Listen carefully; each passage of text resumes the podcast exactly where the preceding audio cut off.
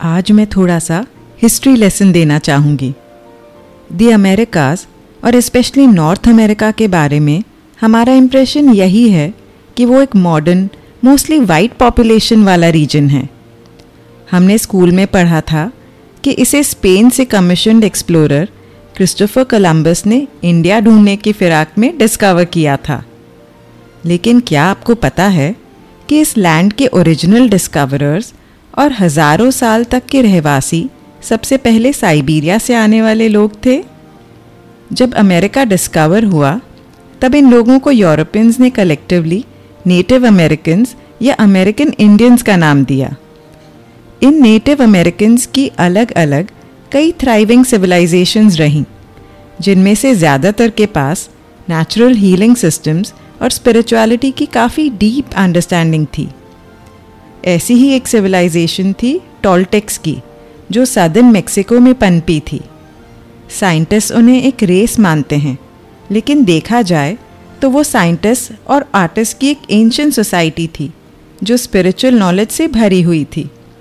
European invaders और अंदरूनी power के मिसयूज से बचने के लिए टॉलटेक मास्टर्स जिन्हें नागवाल्स कहते हैं, उन्होंने इस नॉलेज को छुपा दिया। लेकिन ये पूरी तरह से गायब नहीं हुई। नागवाल्स के वंशजों ने इसे सीक्रेटली प्रिजर्व किया। नेटिव अमेरिकन्स के इस खजाने की तरफ़ आज के टाइम्स में फिर से अवेयरनेस जाग गई है। इस एंशंट विजडम को मॉडर्न अप्रोच के साथ प्रैक्टिस किया जाता है। और अब इसका कुछ अंश मैं भी आपके साथ शेयर करूँगी। डॉन मिगवेल रुइस की बुक द फोर अग्रीमेंट्स के थ्रू मिगवेल रूरल मेक्सिको से हैं। जहाँ वो हीलर्स और नागवाल्स की फैमिली में बॉर्न हुए थे। मॉडर्न इन्फ्लुएंसेस की वजह से उन्होंने अर्ली लाइफ में अपनी टॉलटेक लेगेसी को इग्नोर कर दिया। लेकिन कुछ लाइफ चेंजिंग एक्सपीरियंसेस के बाद वो इसकी तरफ़ मुड़े और पूरी तरह से अपना लिया। इस टॉपिक पर उन्होंने काफ़ी बुक्स लिखी हैं और कई कोर्सेज भी कंडक्ट करते हैं। उनकी ये बुक द फोर अग्रीमेंट्स जिसके बारे में मैं बात करूँगी वो 1997 में पब्लिश हुई थी।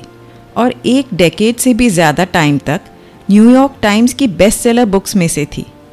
और मैं डेफिनेटली रेकमेंड करूँगी कि आप ये एपिसोड सुनने के बाद हो सके तो बुक रीड भी करें।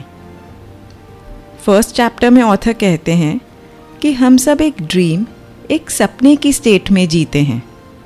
माइंड का मेन फ़ंक्शन है सपने देखना। और वो ये चौबीसों घंटे करता है। जब हम जाग रहे होते हैं, तब ब्रेन के पास इस मटीरियलिस्टिक दुनिया का फ्रेम होता है, जिससे हमें लाइफ का ड्रीम एक रैशनल सीक्वेंस में महसूस होता है।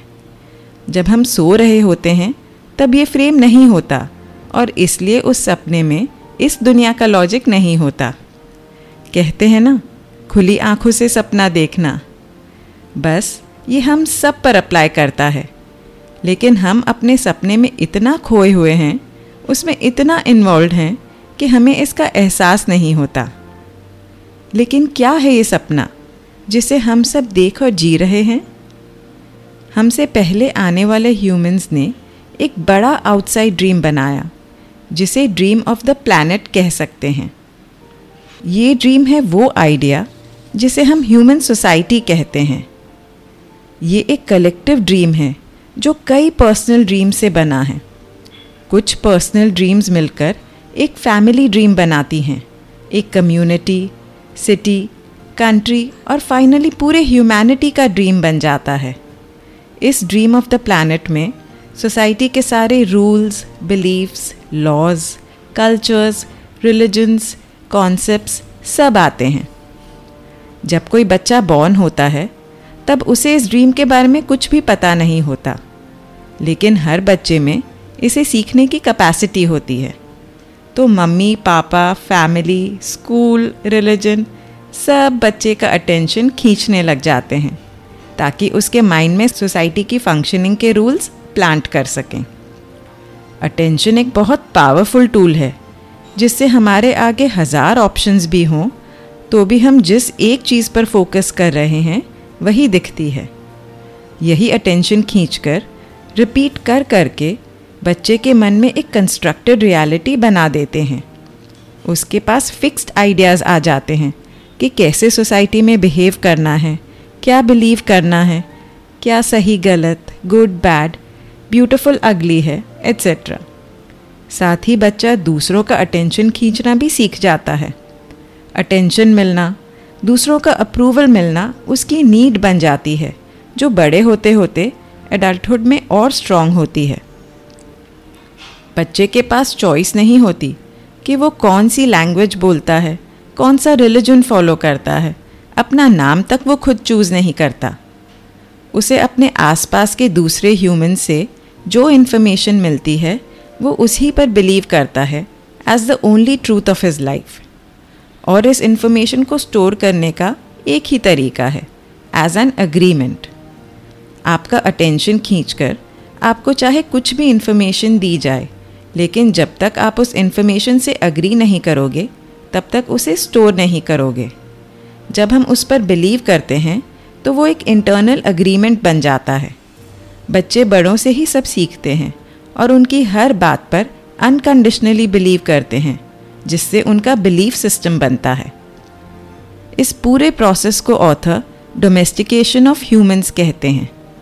हम अपने बच्चों से चाहे जितना भी प्यार करते हों लेकिन उन्हें अनोइंगली पेट्स की ही तरह डोमेस्टिकेट करते हैं। इस डोमेस्टिकेशन में रिवॉर्ड और पनिशमेंट का सिस्टम होता है। जब बच्चा अडल्ट के हिसाब से चीज़ें करता है तो उसे गुड बॉय गुड गर्ल का रिवॉर्ड मिलता है, और नहीं तो ऑपोजिट जैसे आसपास वालों का डिसअप्रूवल धीरे धीरे बच्चा रिजेक्शन के पनिशमेंट से डरने लग जाता है। प्लस रिवॉर्ड मिलना अच्छा लगता है। जब कोई उसकी प्रेज़ करे, उसे लव दे तो उसका खुद पर विश्वास होता है कि मैं एक्सेप्टेबल हूँ। तो वो रिवॉर्ड ना मिलने से भी डरने लगता है। इसलिए वो वही करता है जिससे दूसरे खुश हों और अपने ट्रू नेचर को दबाने लगता है। और एक दिन वो खुद से एकदम अलग अपने पेरेंट्स टीचर्स और रिलीजन के बिलीव्स की कॉपी बन जाता है। ये डोमेस्टिकेशन का सिस्टम इतना स्ट्रॉन्ग होता है कि एक दिन हमें किसी दूसरे एडल्ट की ज़रूरत नहीं रहती। हम खुद ही खुद के डोमेस्टिकेटर बन जाते हैं। खुद ही अपने आप को रिवॉर्ड और पनिश करते हैं। डोमेस्टिकेशन के प्रोसेस में हम अपने मन में एक परफेक्शनिज्म की इमेज बना लेते हैं। एक आइडिया कि दूसरों के एक्सेप्टेंस के लिए हमें कैसा होना चाहिए। हम हमेशा इस इमेज पर खरे उतरने की कोशिश में रहते हैं, खासकर हमारे लव्ड वंस को खुश करने के लिए। लेकिन हम कभी भी इस पॉइंट ऑफ़ व्यू से परफेक्ट नहीं हो सकते, क्योंकि परफेक्शन का आइडिया ही गलत है। हमारा बिलीफ सिस्टम एक पूरी बुक ऑफ़ लॉ की तरह है, जो हमारे माइंड को रूल करती है। इस बुक ऑफ़ लॉ पर हम अपने सारे जजमेंट्स बेस करते हैं। हमारा माइंड सब चीज़ों को जज करता है, वेदर से लेकर इंसानों तक और खुद को भी। इसे हमारा इनर जज कहते हैं। जैसे ही दूसरों में या खुद में बुक ऑफ़ लॉ के हिसाब से कुछ गलत चीज़ मिलती है तो इनर जज गुस्सा एम्बेरसमेंट या गिल्ट क्रिएट करता है। एक दूसरा पार्ट है, जो ये जजमेंट्स रिसीव करता है, और वो है हमारा इनर विक्टिम वो खुद पर बेचारापन ज़ाहिर करता है। जैसे मेरे साथ बुरा हुआ, मैं इतनी गुड लुकिंग नहीं हूँ केपेबल नहीं हूँ पुअर मी ये सब इतना सटली ऑटो पायलट पर होता रहता है कि हम में से ज़्यादातर लोगों को इसका एहसास ही नहीं है। हम अपनी बुक ऑफ़ लॉ से इतने बंधे हुए हैं कि हमारे इनर नेचर को भी इग्नोर करके हम उसके लॉ को चूज़ करते हैं। अगर उसमें कुछ गलत है तो भी हमें दिखाई नहीं देता, क्योंकि हमारे अंदर के बच्चे को विश्वास है कि उसमें लिखी हुई हर बात सच है। हम इस बात में सेफ़ फील करते हैं। इस वजह से खुद के बिलीव्स को चेंज करना और न्यू आइडियाज़ एक्सेप्ट करना बहुत चैलेंजिंग होता है। चाहे वो आइडियाज़ हमारे ओरिजिनल बिलीफ से बेटर हों तो भी हम अपनी लिमिटेशन से ऊपर उठकर उन्हें अपना नहीं पाते। हम खुद ही जज और विक्टिम के रोल्स निभाते हुए इस आँख मिचोली में फंसे रहते हैं। इस खेल में हम खुद के साथ सबसे बड़ी इनजस्टिस करते हैं। हम एक ही गुनाह के लिए खुद को काउंटलेस टाइम्स पनिश करते हैं और वही रिवॉर्ड के पीछे बार बार भागते रहते हैं। किसी की कही एक ही बात को हज़ार बार सोचकर खुद को हज़ार बार पनिश करते हैं और हर बार उस पल भर के दूसरों के अप्रूवल की भीख मांगते रहते हैं। और अगर नहीं मिले तो खुद से निराश होते रहते हैं।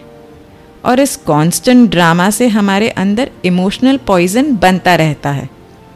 इस सेल्फ डिनाइल और रिजेक्शन के डर से टीनेजर्स ड्रग्स लेने लगते हैं। कई कपल्स में फ़िज़िकल और मेंटल अब्यूज़ का सिलसिला शुरू हो जाता है। चीटिंग करते हैं। एक इंसान दूसरे को बिज़नेस में धोखा देता है। और कम्युनिटीज़ एक दूसरे के साथ वायलेंस करती हैं।